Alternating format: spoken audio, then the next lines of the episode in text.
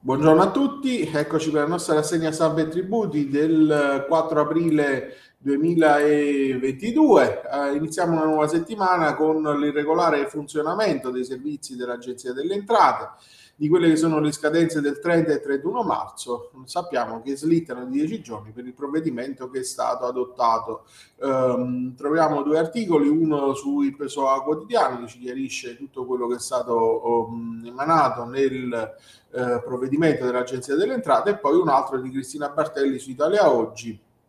che dà conto di come ci sia il rinvio all'11 aprile dei termini che scadevano a fine marzo che non sono stati rispettati a causa del blackout dell'Agenzia delle Entrate. Eh, Arturo Bianco parla del criterio di convenienza per evitare l'obbligo di gestione associate sul sole 24 ore, rilancia, il rilancio delle gestioni associate tra i piccoli comuni, l'introduzione di criteri per l'incentivazione legati all'effettiva realizzazione di risultati di integrazione nelle forme di gestione dei servizi e valorizzazione dell'autonomia degli enti nell'individuazione delle relative forme a condizione che le scelte soddisfino i vincoli della convenienza finanziaria e dell'adeguatezza dei servizi erogati con attribuzione di un compito di controllo al Ministero dell'Interno. Queste sono le indicazioni di maggiore rilievo contenute nella bozza di legge delega per la riforma del, eh, del testo unico degli enti,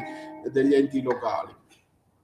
e quindi eh, si attende questo percorso nella, nel prossimo Consiglio dei Ministri. Eh, per quanto riguarda poi eh, la, ehm, eh, le liti fiscali in Cassazione verso il taglio di un terzo, la Commissione sta lavorando a ehm,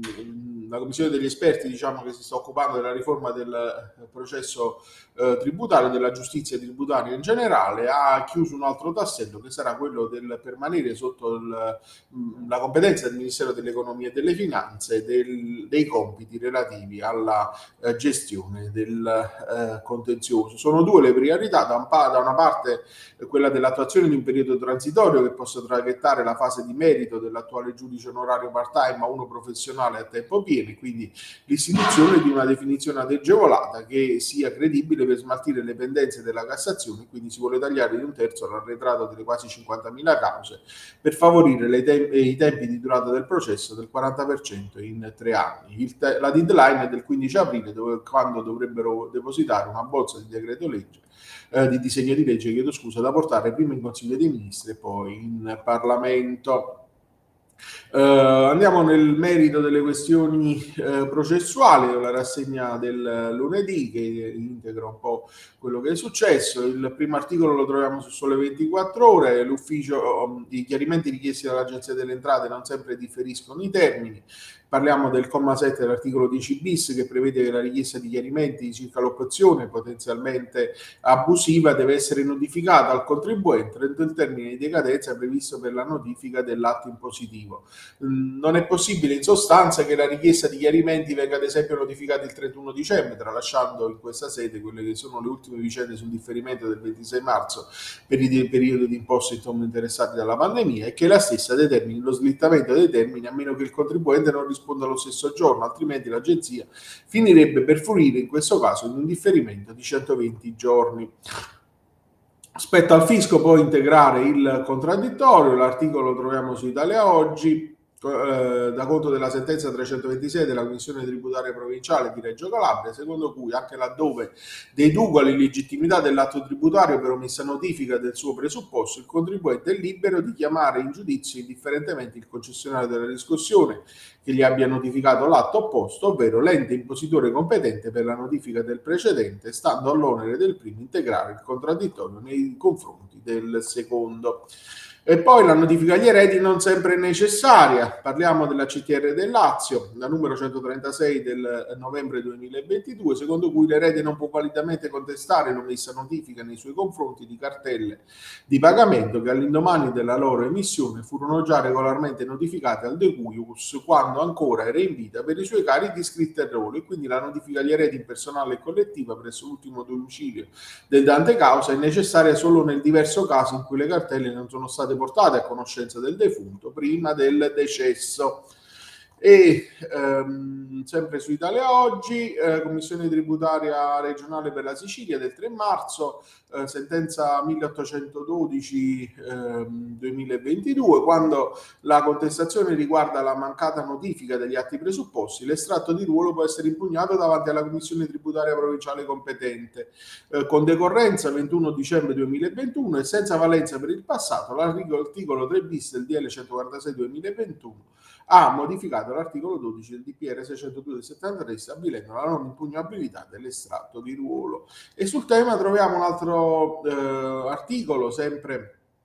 del, eh, eh, sul Sole 24 Ore, Rosanna Cirno ci dice che avendo carattere innovativo rispetto al preesistente impianto ordinamentale, il nuovo comma 4 bis rappresenta una norma di interpretazione autentica e non sussiste alcuna ragione logico-giuridica che consente di predicarne la retroattività. Pertanto i limiti di impugnazione della cartella non notificati imposti dalla norma non possono valere per i ricorsi eh, tributari notificati prima della sua entrata in vigore. Del resto, in virtù del principio tempis regi tactum, la possibilità di impugnazione o meno di un atto deve essere valutata avendo riguardo alle disposizioni vigenti al momento dell'instaurazione del giudizio.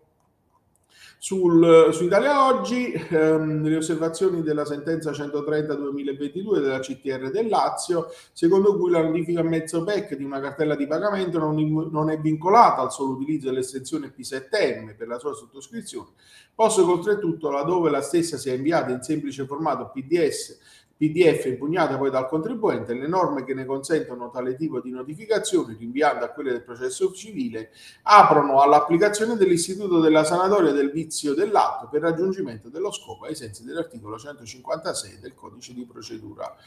codice di procedura civile. Ehm, te, ehm, sulla rassegna poi di Italia Oggi troviamo la eh, Cassazione con l'ordinanza 6626 del 1 marzo 2022, secondo cui è escluso esclusa la responsabilità personale e solidale del legale rappresentante della SD per i debiti tributari dell'associazione sulla base della mera titolarità della rappresentanza stessa e quindi la responsabilità sussiste esclusivamente quando sia valutato l'effettivo svolgimento dell'attività del legale rappresentante per conto della SD.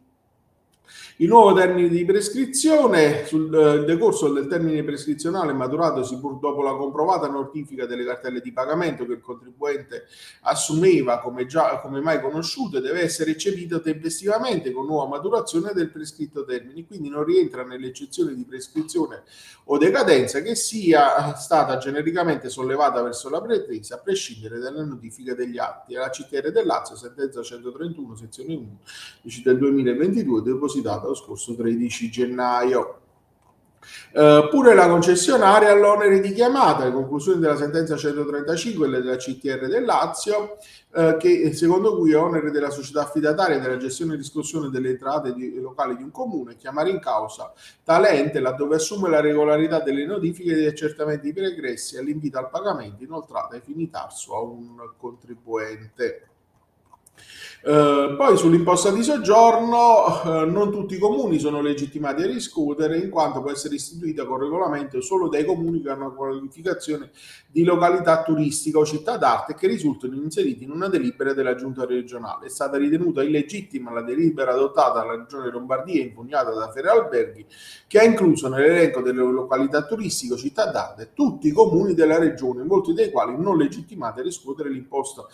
perché senza i requisiti previsti dalla legge. Quindi per il TAR, se il legislatore avesse voluto dare la possibilità alla singola regione di autoproclamarsi sic et simpliciter avocazione turistica, non avrebbe fatto riferimenti agli elenchi regionali pur eh, per, per, individuare diciamo, quelli che sono gli enti in possesso eh, dei requisiti. Eh, e poi sempre in tema di imposte di soggiorno, articolo di Sergio Trovato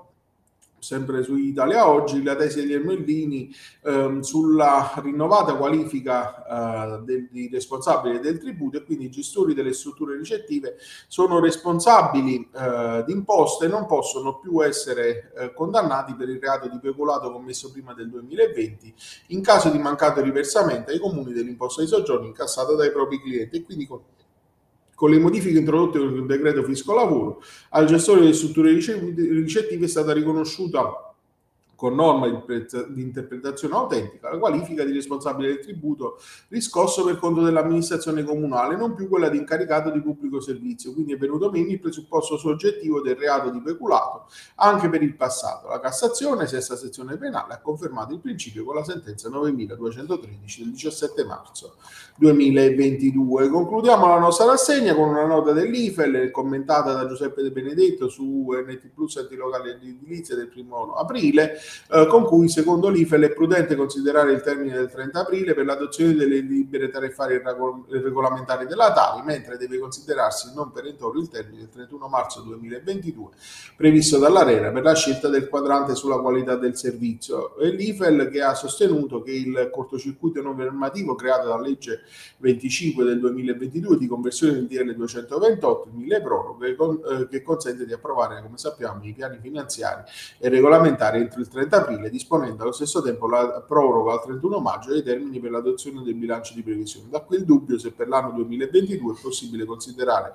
il termine del 31 maggio 2022 anche per l'adozione dei provvedimenti che riguardano la Tari. Io naturalmente, ecco il mio commento, non sono per niente d'accordo su questa interpretazione prudente perché la norma è abbastanza chiara nel dire che il termine è derogatorio rispetto a quello ordinario, quindi voglio dire se si deroga al termine ordinario, il termine ordinario è stato fissato al 31 maggio, la norma dice possono approvare entro il 30 aprile, quindi è una facoltà concessa all'ente che può essere ben derogata in vista dell'applicazione del termine più ampio. Comunque eh, vi auguro un buon proseguimento di giornata, vi aspetto domani per la nostra rassegna